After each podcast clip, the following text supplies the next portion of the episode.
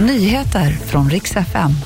Vi ska prata om den stora branden i centrala Gävle och festivalen Summerburst, för nu tvingas de att ställa in sommarens festival.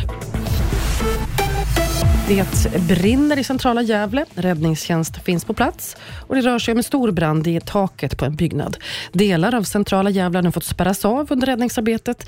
Än så länge finns det inga uppgifter om att någon ska vara skadad. I Värmland där har flera ungdomar dött sista tiden. Bara den senaste veckorna har ett flertal ungdomar och unga vuxna avlidit av det som polisen tror är förgiftning av ett okänt preparat. Tidigare i år så dog en fjortonårig flicka i Dalarna efter att ha tagit tramadol och alkohol.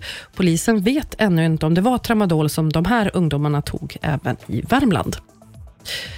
Det ska handla om festivalen Summerburst, för de måste ställa in. På festivalens hemsida så meddelar arrangören Live Nation att festivalen tyvärr ställs in helt. Alla som redan har köpt biljetter kommer att få tillbaka sina pengar.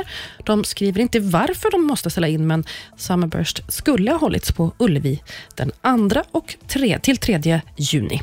Och det var nyheterna. Jag heter Maria Granström.